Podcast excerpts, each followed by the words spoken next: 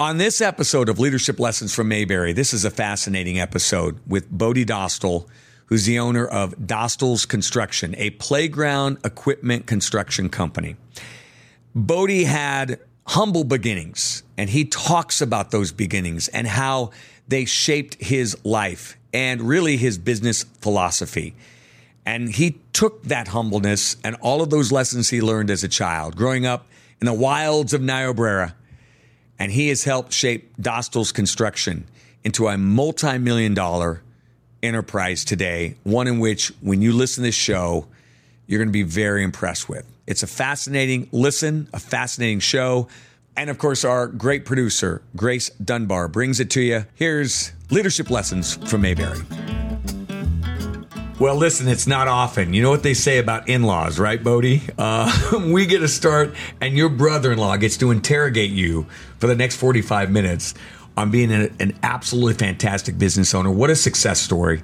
And we are going to get a chance to really dive into that. But before we do, we always start with your Mayberry. And I got to ask you, what is considered your Mayberry? Where did you grow up, and what do you call home? I think I'd call myself having two different homes. I was born in northeast Nebraska, Niobrara, the town. I was one of the few kids that were probably born at that time at home. It was at-home delivery. We lived in... and Bodie, I got to stop you right there because you know we've had this conversation. I was born in a car. Yeah. Not conceived, born in a car. Yeah. You were also born at home, so we've got that in common, but they didn't mean to in my case. It sounds like your parents said, we're going to do this at home. Born and conceived, same bed. But I was quick. Well, 9 months apart. Yeah. But lived up there in northeast Nebraska, Niobrara, until the banks failed. We lost our house, and then we moved to a rural place out in the country between Niobrara and Bloomfield, and lived there till I was in second grade. My dad was in construction. Construction really slowed in that area. The Niobrara State Park was done and built. So there wasn't a lot of projects or opportunities for somebody in construction. So then we moved down to Omaha area and ended up in Gretna, South Lenoma. Went to high school in Gretna, grade school, high school. And so that would be my split between my homes. I feel at home at either place. Really. Yeah. Well, how could you not? I mean, one of the stories of your life is those wide open spaces, right? I mean, Niobrara, let's start there because I just played some golf up there not long ago. Absolutely beautiful country. And I remember you sharing with me one time, you guys would go out in the field and you would play guns and wars, right? You know, those games that all these young kids play. And you had... I mean, you'd be gone for hours and hours at a time. What was it like growing up with all that space around you in the Niobrara? Well, down from our house was a creek called the Brazil Creek. I'd just take my dog, and Mom would just ask me to be home by supper, and I'd be gone 6, 7, 8 hours, and just playing in the creeks. The creeks are only 6 inches deep, so you'd be chasing minnows is about all you could really be doing. It was safe, but just up and down the creeks all over. If we wanted to go visit some friends, my dad's old business partner used to live about 6 miles away, but it was about 3 miles across the fields.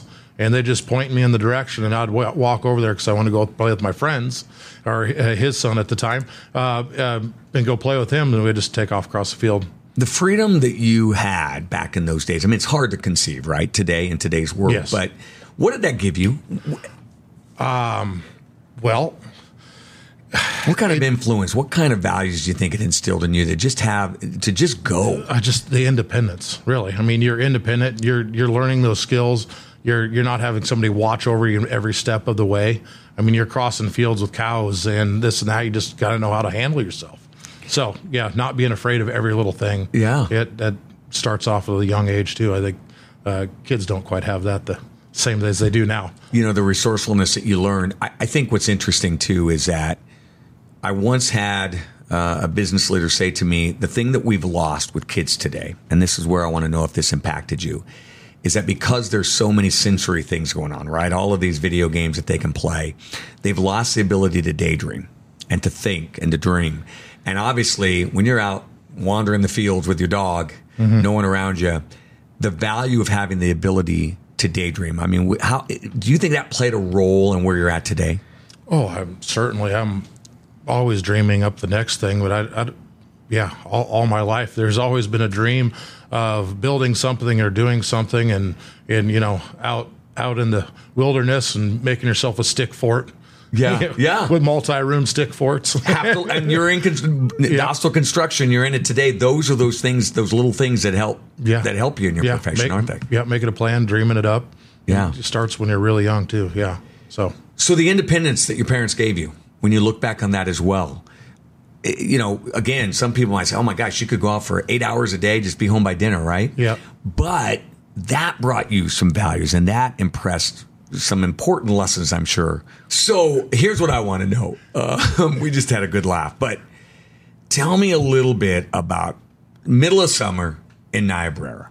I want to hear what it was like. A typical day in July as a 12-year-old. I love that because to me, that's one of the most impressionable times of my life. What was that like for you in Niobrara? So I was there until I was in second grade. So I was young. So I mean, me roaming the hills and going around there is kindergarten, first and second. Wow. So I was really young. Yeah. So days around there, there wasn't a lot going on. The next kid or next house that had a kid that was my age was 3 or 4 miles away. So it was a lot of independent play, or if you got lucky enough to have a friend come over. There's a lot of independent play out there. You were learning at an early age. I mean, you were given a lot of independence at a very early age, and now here you are as a business owner. Do you think having to make decisions, having to be a quick thinker, as a young person, do you think that stayed with you today? Is that one of those things that inadvertently has been a lesson for you, or a gift that you were, you know, you got as a young person? I think yes, some of that, but I think a lot of people are kind of born with that. Mm-hmm. If you're going to know how to do it, you're going to know how to do it.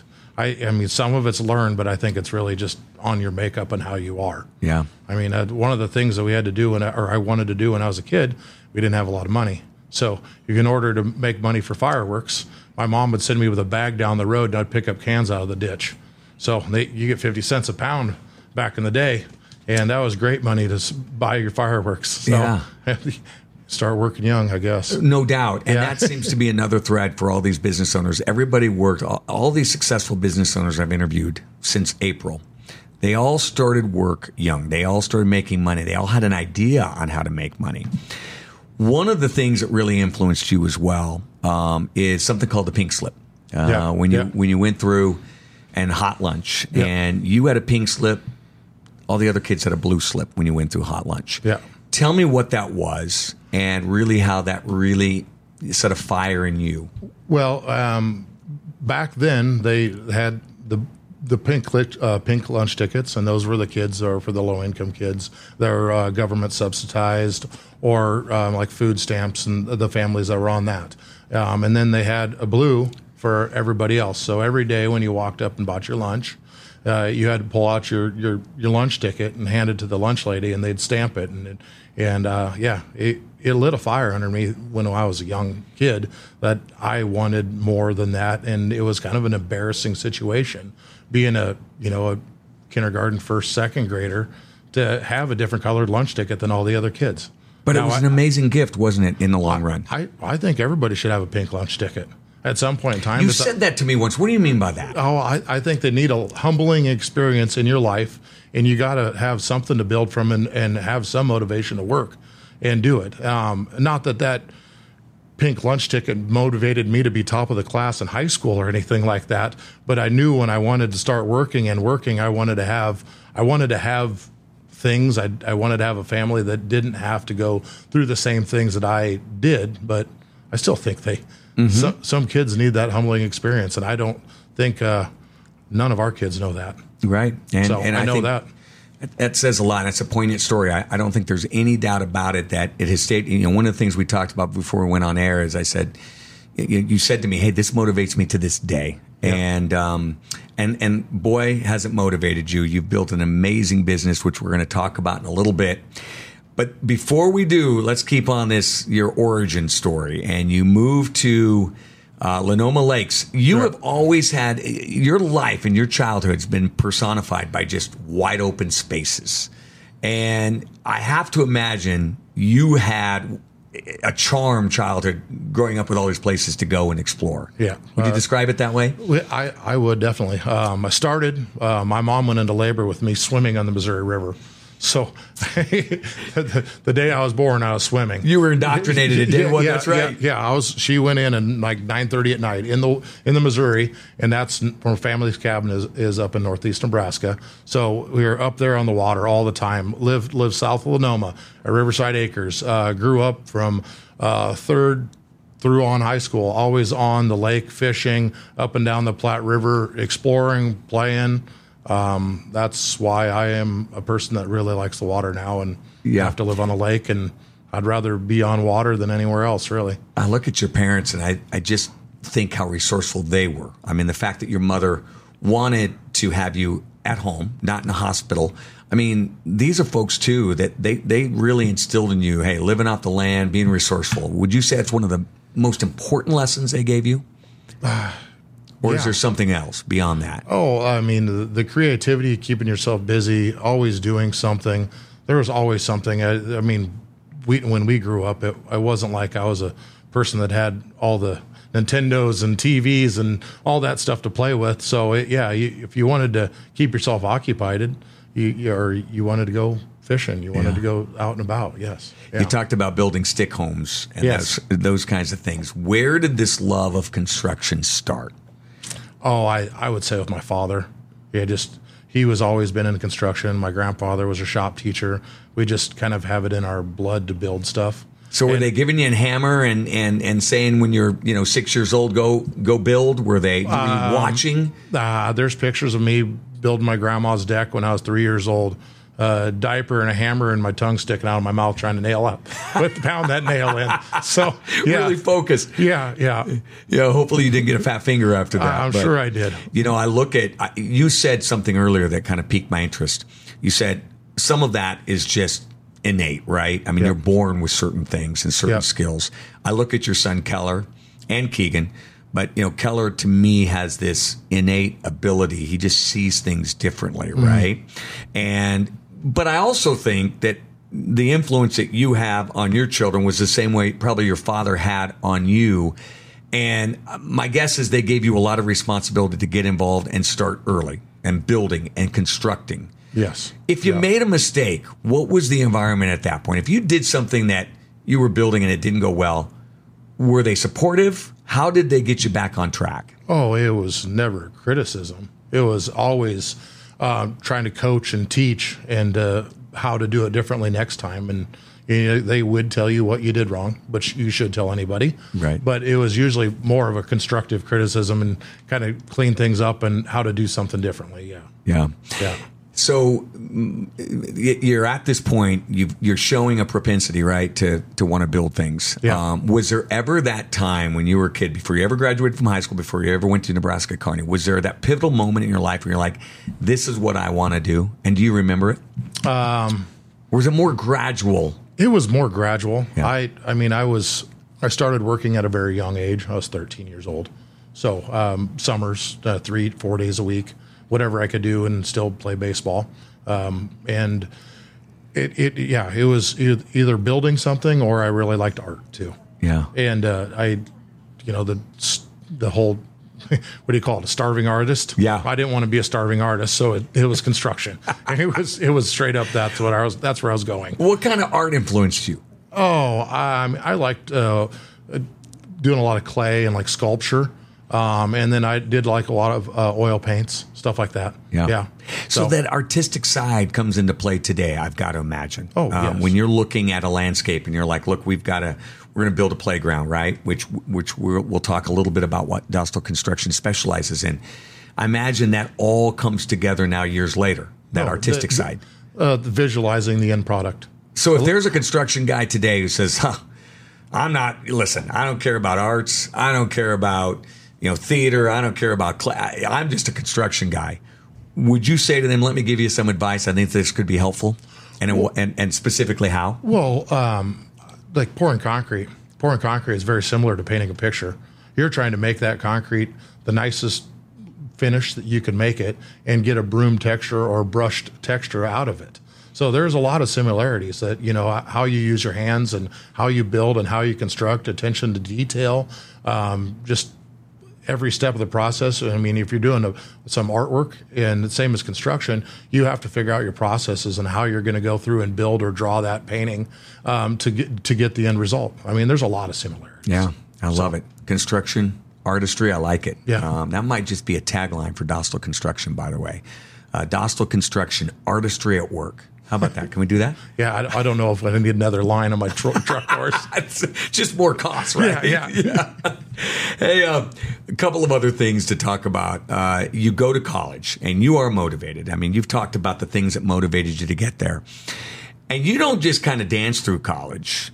You end up excelling it. You're at the top of your class. Academically, was that something easy for you? Were you one of these top performing students in high school, or was it the love of what you were learning at University of Nebraska? I was just over the top of my high school class. Mm-hmm. So, you know, I was at 52 out of 80 or something like that. I was not an academic person in high school. I just really wasn't into what I was doing.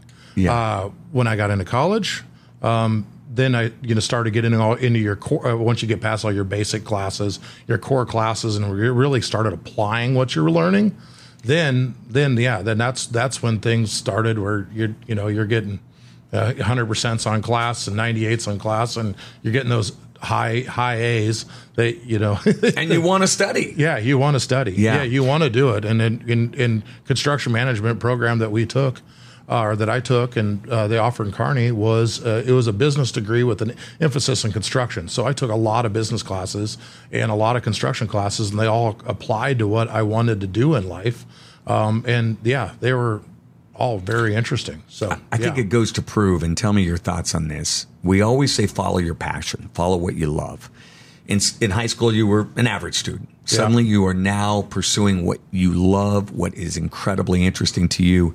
And you become an honors student at the University of Nebraska at Kearney. Does that reinforce about following your passion, in your opinion? Yeah, I absolutely. But you got to find out what that is. Mm-hmm. And for you, it was easy because you found out early, right? Yeah, I knew exactly what I wanted to do. Yeah, I wanted to build. Yeah. So, and if it wasn't going to be parks and playgrounds, it was going to be something else. Mm-hmm. So, yes. Yeah. Yeah. So you go in, and you also told me you've got a couple professors that you owe so much to because they found a way to inspire you and get that light bulb really turned on nice and bright in your brain. Tell me about those guys and what it was that they were able to spark in you. Well, two college professors, one of them being my advisor too. It was really just setting deadlines, having stuff that has to be done, knowing your quality of what you need to have and put out. There's no excuses if it was something was late. And that's the same as when you're bidding a project that's a public bid project. If you're a minute late, you're out.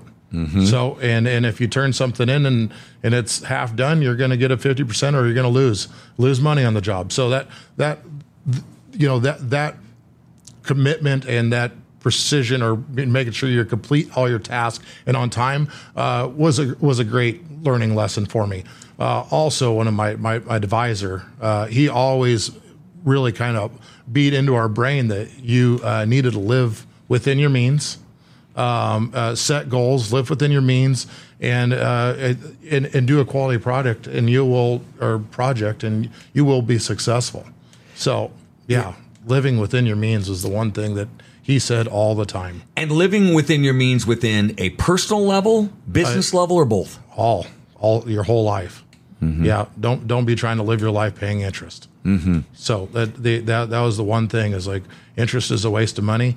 And in the 80s, they had very, very high interest, and that's people lost a lot of money, and they spent all their money on interest. And so live within your means, grow as you can grow, and try to live on cash. Yeah. And we're starting to see those days come back a little bit, but we still don't realize. My parents would tell you, I think our first home, they said their interest rate was 13%. Yeah. And you look at it today at 7%. That was the first interest rate I had on our first home. Yeah. But nonetheless, let's talk about that from a business perspective. I'm assuming then if you could give advice to business owners, try not to leverage as often as you can and try not to borrow. Yeah, well, you have to have something to start with, right? Yes. So just try to work with what you have. don't pay yourself the big paycheck. Maybe you need to live on a little less for a while. And instead of, you know, we're not all movie stars. We don't need, you know, you can live on a lot less than what you are. So, you know, when you're first starting, you just kind of got to pinch your pennies and, you know, and try to save, you know, or try not to go crazy. You need to buy something, only buy it when you need it. And then, you know, yeah. So you get out of college, you know what you want to do. You're working for your father at this time. Yeah. Tell me what Dostal Construction was at the time. I know today you have up to 30 employees, correct? Yeah. Well, doing over $10 million in revenue. But at the time, what was Dostal's Construction like when you go to work for your dad out of college? It was my dad and I and 3 employees, sometimes maybe 2.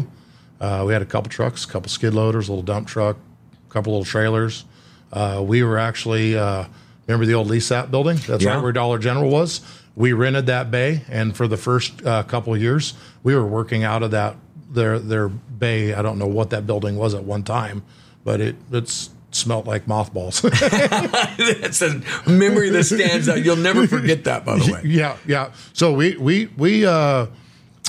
we started building some parks and projects, and we're pouring concrete and kind of doing what we could do and just kind of figuring things out. But yeah, the first couple of years, I mean, it's $300,000 a year or $500,000 a year is what we were getting. Mm-hmm. My dad had a setup where we didn't have any loans or anything. I mean, we had skid loaders that were paid for, trucks that were paid for, and we were working for our future. Yeah.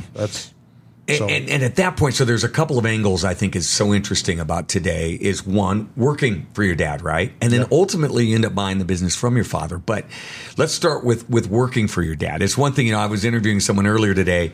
She got coached at high school by her mother, right? She talked about most of the experiences were pretty good, but there were some that were pretty challenging. What was it like working for your father? How'd you make that relationship work? You know, my dad's always been one of my best friends. So it wasn't really that big of a deal.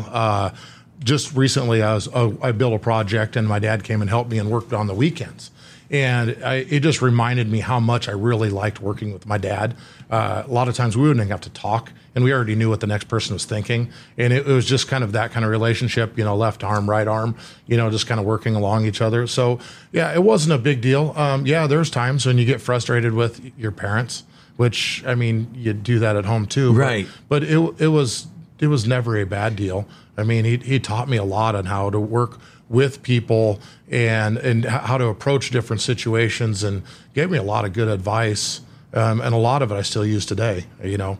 You know, Bodie, that this is incredibly unusual, though. I mean, the legacy, your dad, Jim, by the way, has left, what a legacy, right? And the relationship you guys have. But a lot of times it doesn't work great with family. And so kudos that you both made it work. And it doesn't sound like you ever had to really work at it, did you? No. Yeah. He was teaching me, and he was 99. I don't remember what year, how old he was at that point in time. I mean, he was later in his 50s. Yeah. You know, and he was ready to teach me what I needed to know so that he didn't have to do the business stuff anymore. What was he so good? I interrupted. I'm sorry. No, you're good. What was he so good at teaching? Why was he such a good educator, such a good teacher for you? Really about how to approach things and how to deal with people. He taught me a lot of people skills. You know, I had hired a painter for a project, and I'd give him 4 things to do, and he could remember 1. And I was getting upset about me having to repeat myself so much. And he goes, "Well, it happened to you once. Why didn't you write a list for the second time? That's on you." And he was exactly right. There's a lot of things just like that you know, it's like he called me out on it, and he was right. And so there's a lot of things like that. Yeah, but again, it didn't ruffle your feathers. So it's amazing, you know, some sons might go, "Oh, Dad," you know. But that's amazing that you guys had the kind of relationship you had. You think about what somebody says to you, and you learn from it, and it's not always, you shouldn't be offended about it. So, right, absolutely. Yeah, so that's all depends on the person too. So did you always agree on vision? I know that your dad was the owner. But here you are, right? You're a much smaller company than you are today. So did you always agree on vision? And by the way, was playgrounds the only thing you were doing back then? Or was it, hey, we're going to take anything, we just specialized in playgrounds? So the business started, my dad had a partnership before that, and it was we did a lot of stuff at the Game and Parks. Game and Parks money kind of dried up right at the end of when Mahoney was built. So then we were just looking in for another avenue of something different to build. So when we first started, we were doing some parks and some park projects, but there was not a lot of that going on, but we were going and tackling anything. We built for the Arbor Day Farms, if you go to the Canopy Treehouse Trail, when I was just out of college, I think I was 22 or 23, we built a $250,000 treehouse in 2003 that was over top of a ravine and had a trapper's cabin, and it was a cool project. Beautiful, by the way. Yeah, it's a cool project. And then stamped concrete, and we did a lot of different ravine crossings and bridges, and anything that was different is what we did. Big Lake Park in Council Bluffs, a big renovation project there.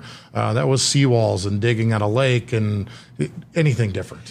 But was that your vision, or did they give you the project and you say, we could do a run-of-the-mill deal here for you. We could do a run-of-the-mill project, but we're gonna bring some vision to it and some uniqueness to it. Did you bring that to them, or did they come to you and say, "Give us something"? A lot of those projects they came to us. The Arbor Day Farms was design build. It was Ciascio D'Onnell were the landscape architects back in the day. They drew a lot of park projects, and they came to us and say, "Hey, we want to build this." When I was in high school, my dad built a bridge for them down there, and it was the beams had to be set with a helicopter because there's no way you get a crane in there.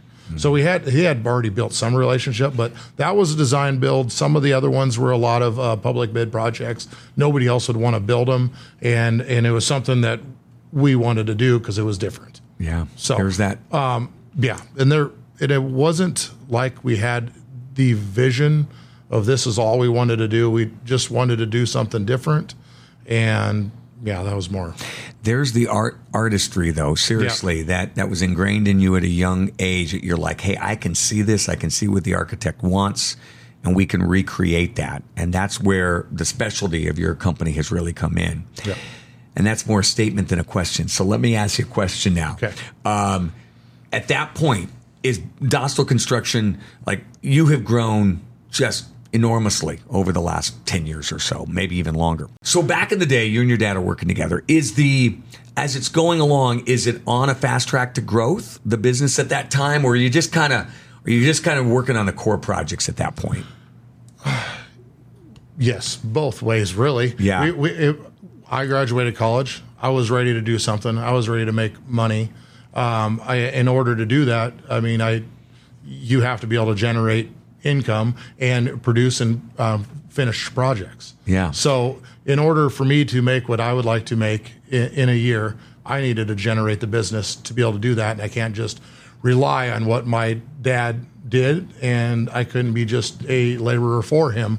So I had to generate that business and start figuring out the ways that we could grow so I could make what I wanted to make. Right. And so, I imagine your dad then saw something in you. I mean, again, he's the owner. Yeah. Now, here comes in his whippersnapper son, which is great. And you're like, Dad, we're going to grow. We're going to do this thing because I want more. We have the quality to do more. Did he accept that? Did he see that in you and go, yeah, let's go? Or was there ever any tension based on where you wanted to go as quickly as you wanted to go? Grow to a certain point. When we were growing, he was all right. But then when we were getting up to the 15 to 20 employees, is like, yeah, this was enough for me. I don't need any more. I mean, he was older and it was at a different point in his life. Sure. He wasn't ready to grow. He by 2006, he was done doing office work, and I was bidding and running the entire business, doing most of the decisions. We talked about big bit of purchases together, but really about 2006, he was kind of done with that. And he was like, give me a helper. I want to go build some projects. I don't want to take all these phone calls anymore. So I just, I was like, I'd like to build again for my last 10 years and not try to run this bigger company that you were trying to grow. Right. So he goes, that's on you. I got to imagine at this point then the conversation of maybe selling to you, does it start coming up around 2006 or is it later? 2010, 2011. Yeah. I was running for a few years and before I bought my first 10% stake in the company. Got it. So, yeah. So you buy in it at 2010. Yes. And does that give you more responsibility at that point? Or is it still pretty much the hierarchy that it always was? My dad didn't have much of a hierarchy. Okay. I mean, he didn't really, he let me kind of go and do what we needed to do. And he gave me advice, but it wasn't like he was micromanaging any of my decisions or how, and there was no hierarchy. We were just working together. So is it 2015, 2016 when you make the full buyout? Yes. Okay. Yep. So right around there. Now, at this point, you come to him. It sounds like he's ready. Do you have a vision at this point? Are you like, okay, I'm going to buy out and here's where we're going to go? Or is it, were you just like, we're going to roll up our sleeves and work hard and let's see where this thing does go? Yeah, that's pretty much what it was. I didn't have a vision. I still don't have any goals of I want to do, you know, there was never a goal of I want to do gross $5 million, $6 million, $10 million. There was never a monetary goal. It was like I wanted to build stuff and what was coming to us, we want to try to complete it. So that's always kind of really been the goal and number of employees. I never really cared. We're working with a lot of sales reps now. So right. Trying to keep up with the sales reps. From other companies. Yes. So, yeah, yeah, sales reps for other companies that sell the playground equipment that we install. So, yes. Good sign when they want to use you, isn't it?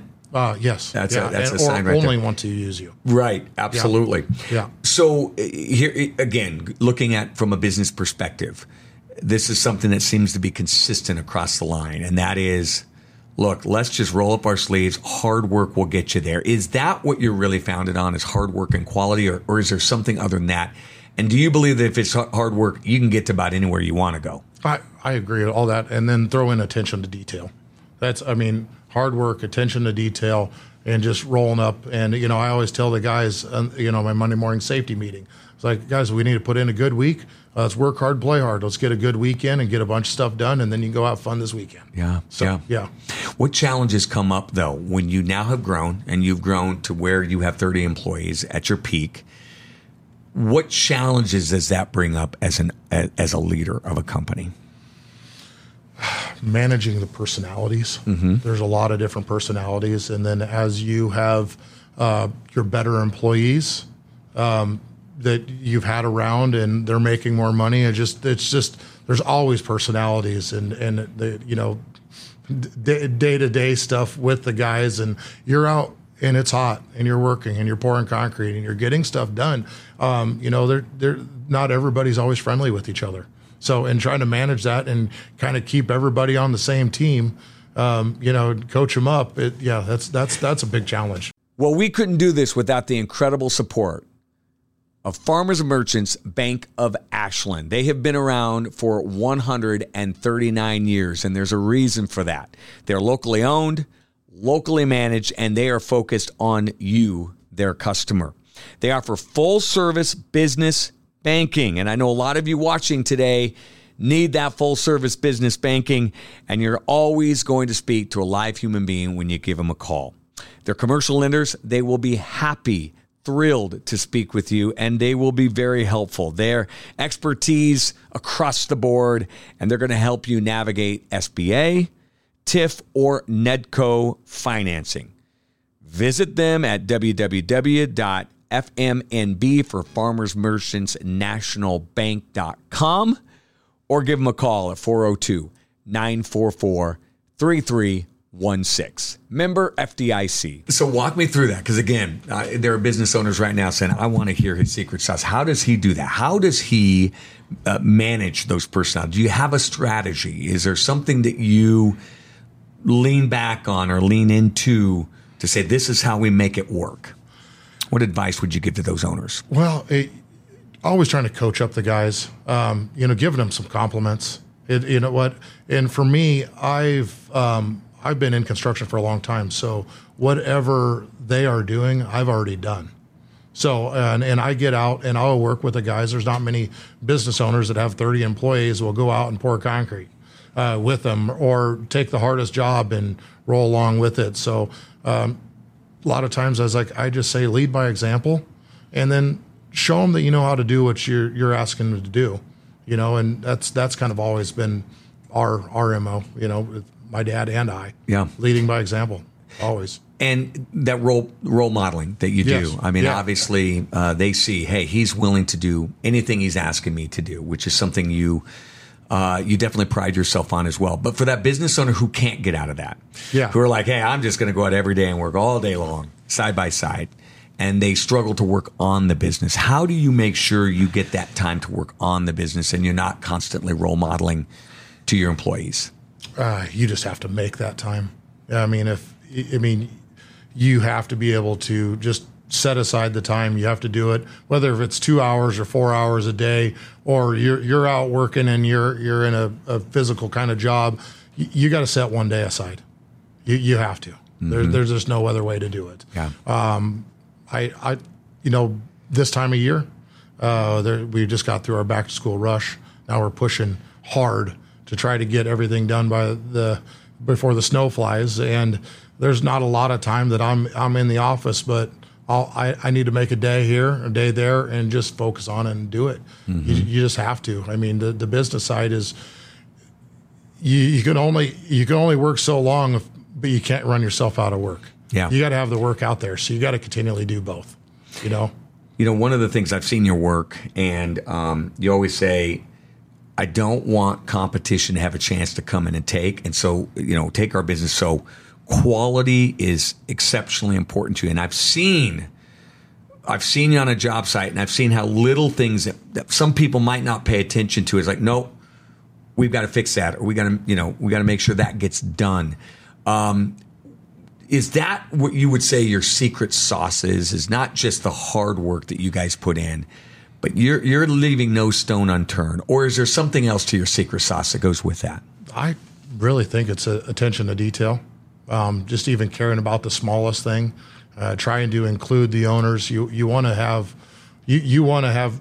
them happy when you're done with the project. That's the most important thing, is having a happy owner or happy client, however that is. But yeah, the attention to detail, just trying to move through the process, not dragging a project out. When you're there and show up, you're impressing them how much you're getting done.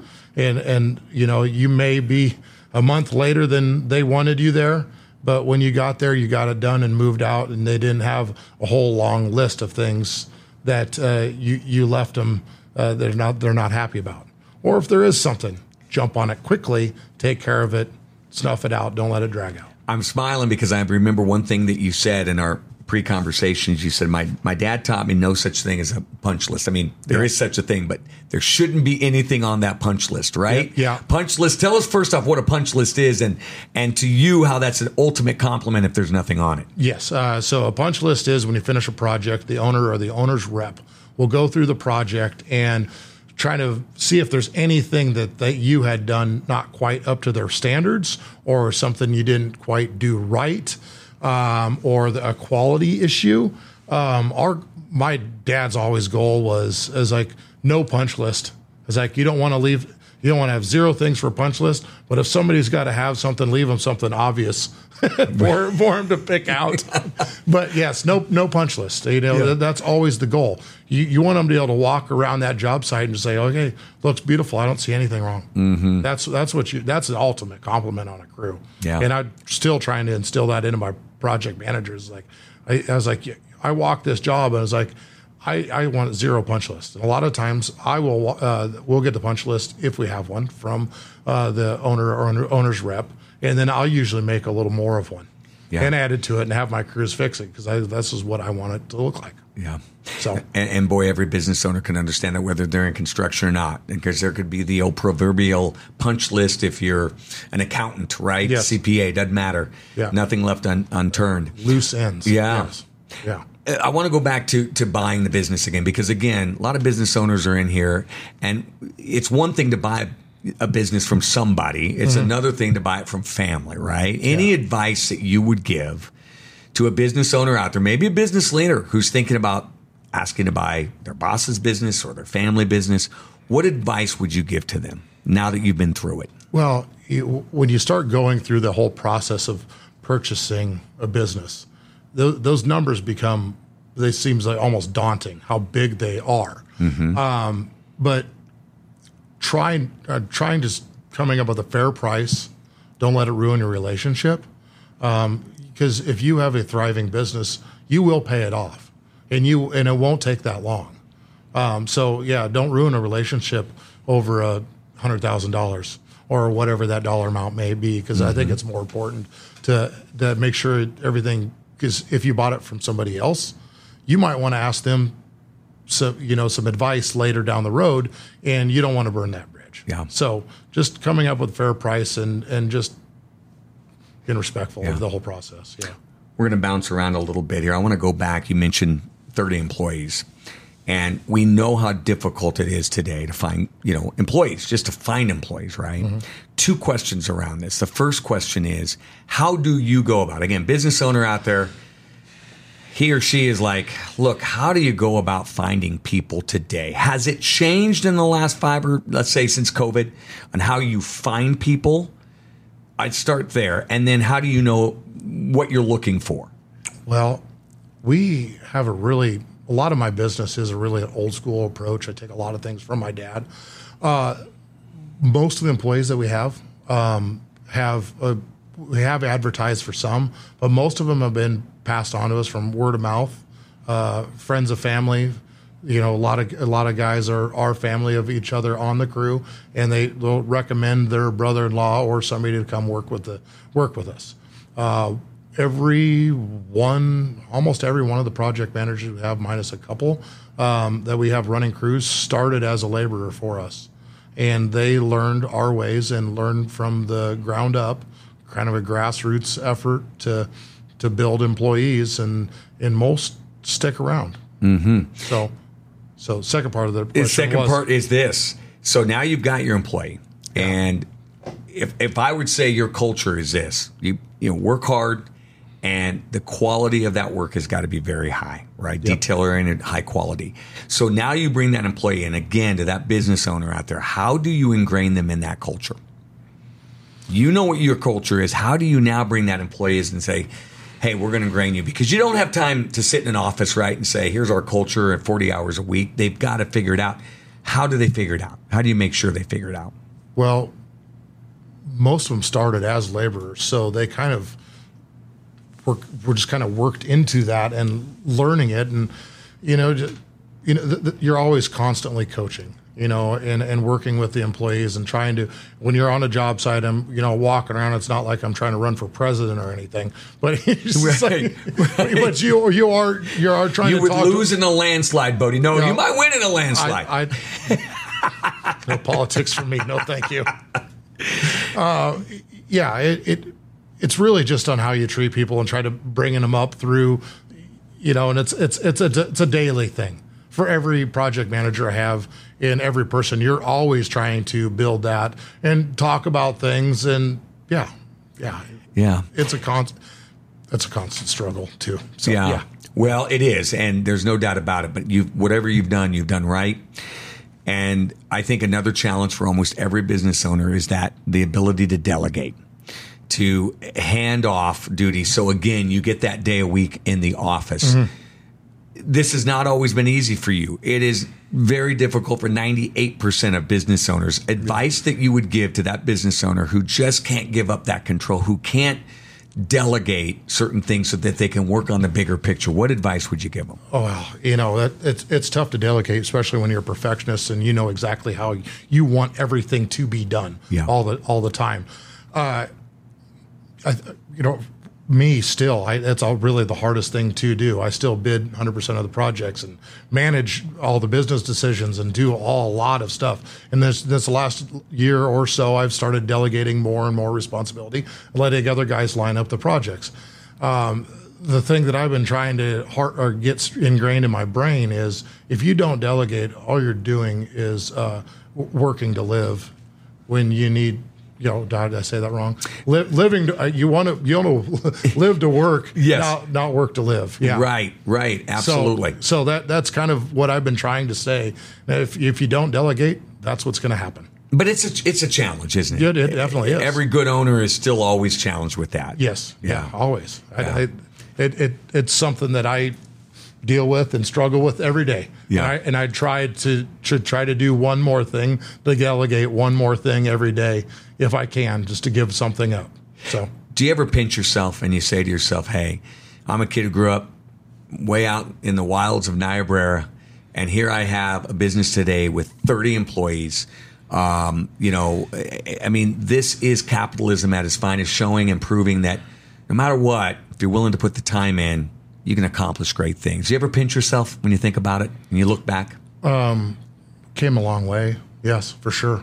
I sit down and think about it often, but I kind of knew where I was going from, when I graduated college. My dad sat down and he goes, "Now, if I had myself organized like you do right now, I would be so much farther along in my life." I was like, you're set right up now, where you know what you're going to do, and you have your focus, and you're ready to build and do stuff. And it's like, I didn't have a clue what I was going to do for my first 15, 20 years of my life when I was out of college.